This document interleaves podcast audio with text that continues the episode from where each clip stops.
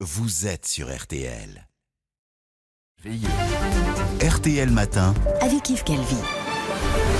7h45, excellente journée à vous tous qui écoutez RTL. Alba Ventura, vous recevez donc ce matin la navigatrice Isabelle Autissier. Bonjour Isabelle Autissier. Bonjour. Et merci d'être euh, en ligne depuis La Rochelle, c'est votre port euh, d'attache. Première femme navigatrice à avoir effectué un tour du monde en solitaire. Vous êtes aussi présidente d'honneur du WWF et vous signez donc, Isabelle Autissier, cette tribune dans l'hebdomadaire Le Point avec quelques 70 des plus grands marins d'aujourd'hui.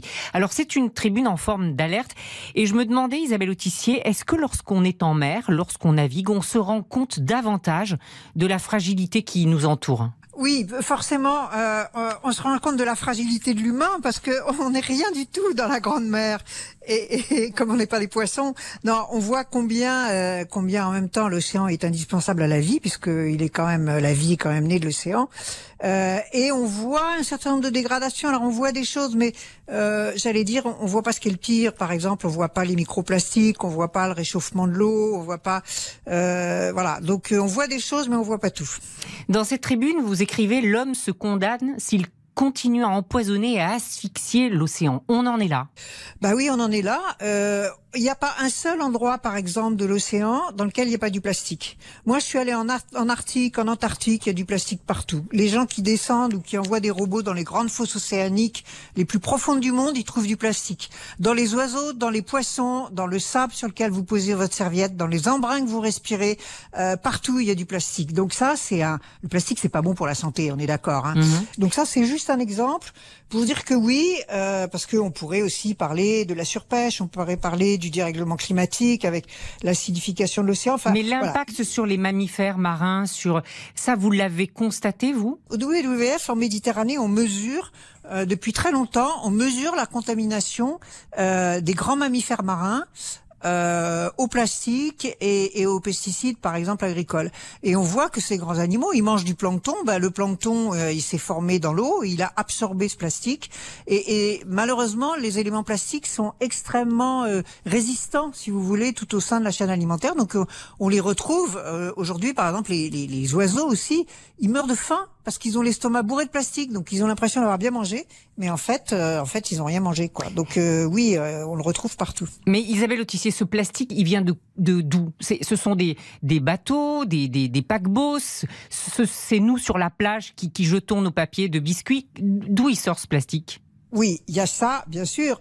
Euh, Il y a ça, il y a tout ce qui est charrié par les fleuves, hein, c'est-à-dire que l'océan, il commence euh, tout en haut de la montagne. Euh, tout ce que vous mettez à Nancy, pas dans une poubelle dans la rue, ça va finir dans l'océan.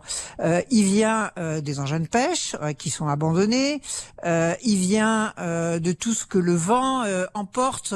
Il, vient de partout. Il vient de de tout ce que l'espèce humaine fabrique et et, euh, et ne recycle pas. euh, et, et donc en gros, c'est il faut imaginer que c'est à peu près une benne à ordures à la seconde euh, qui part dans l'océan de plastique. Ça veut dire qu'il faut quoi? Il faut moins naviguer, il faut interdire les, les, les, les bateaux, les activités balnéaires, il faut freiner les transports de marchandises, réduire, vous, vous en parliez, euh, parliez tout à l'heure, la pêche industrielle, éduquer nos enfants. Il faut pas, il faut évidemment pas tout, euh, pas tout interdire, ce qui serait complètement idiot. Il faut juste essayer d'être un peu intelligent. Par exemple, euh, essayer de se passer au maximum du plastique. Euh, on le voit bien, il y a plein de choses. On n'a pas besoin d'avoir trois emballages pour euh, pour euh, un fruit et légumes ou pour euh, pour un paquet de biscuits.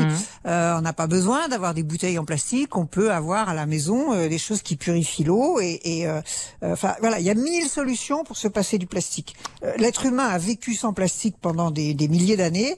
Je dis pas du tout qu'il faut revenir euh, à ce qu'on était au Moyen Âge ou encore moins à l'âge de pierre, mais on a une consommation de plastique qui est complètement effrénée, qui est complètement ridicule. Euh, parce qu'elle nous rend pas plus heureux. Donc voilà. Donc ce qu'il faut, c'est euh, par exemple sur les, vous parliez des, des transports maritimes. Faut pas évidemment pas interdire le transport maritime, mais fait, faut obliger les transporteurs à arrêter d'utiliser du fioul lourd qui est le plus polluant qu'on puisse imaginer. Et moi, je vous dis que je vois Mm. les glaces de l'Arctique en ce moment qui sont noires à cause des pollutions de, de- qui sont entraînées euh, depuis les pays industrialisés.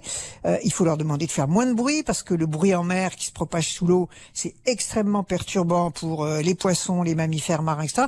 Donc il faut essayer d'être un peu plus intelligent de notre façon de faire les choses. Vous, vous alertez beaucoup sur la. Oui, vous alertez beaucoup sur la température de l'eau. On s'en rend parfois pas bien compte, mais l'eau se réchauffe. Quel est l'impact? Qu'est-ce que vous avez vu, vous, en mer, justement? Bah, le, Je vous disais, le problème, c'est qu'on voit pas. Si l'eau changeait de couleur, ça nous ferait peur. Euh, L'océan a presque pris un degré, c'est monstrueux. Ça veut dire quoi? Ça veut dire que euh, toute la biologie des espèces marines est perturbée. Ça veut dire que par exemple le plancton, qui est la base de l'aliment marin, il va bouger vers le nord pour retrouver la température qu'il y faut. Mmh. Et à cause de ça, toute la chaîne alimentaire derrière, donc tous les poissons, tous les oiseaux, tous les mammifères, ça va tout être bouleversé parce que les animaux vont plus retrouver la nourriture qui leur convient. Mais par exemple, ça, ça va être très impactant.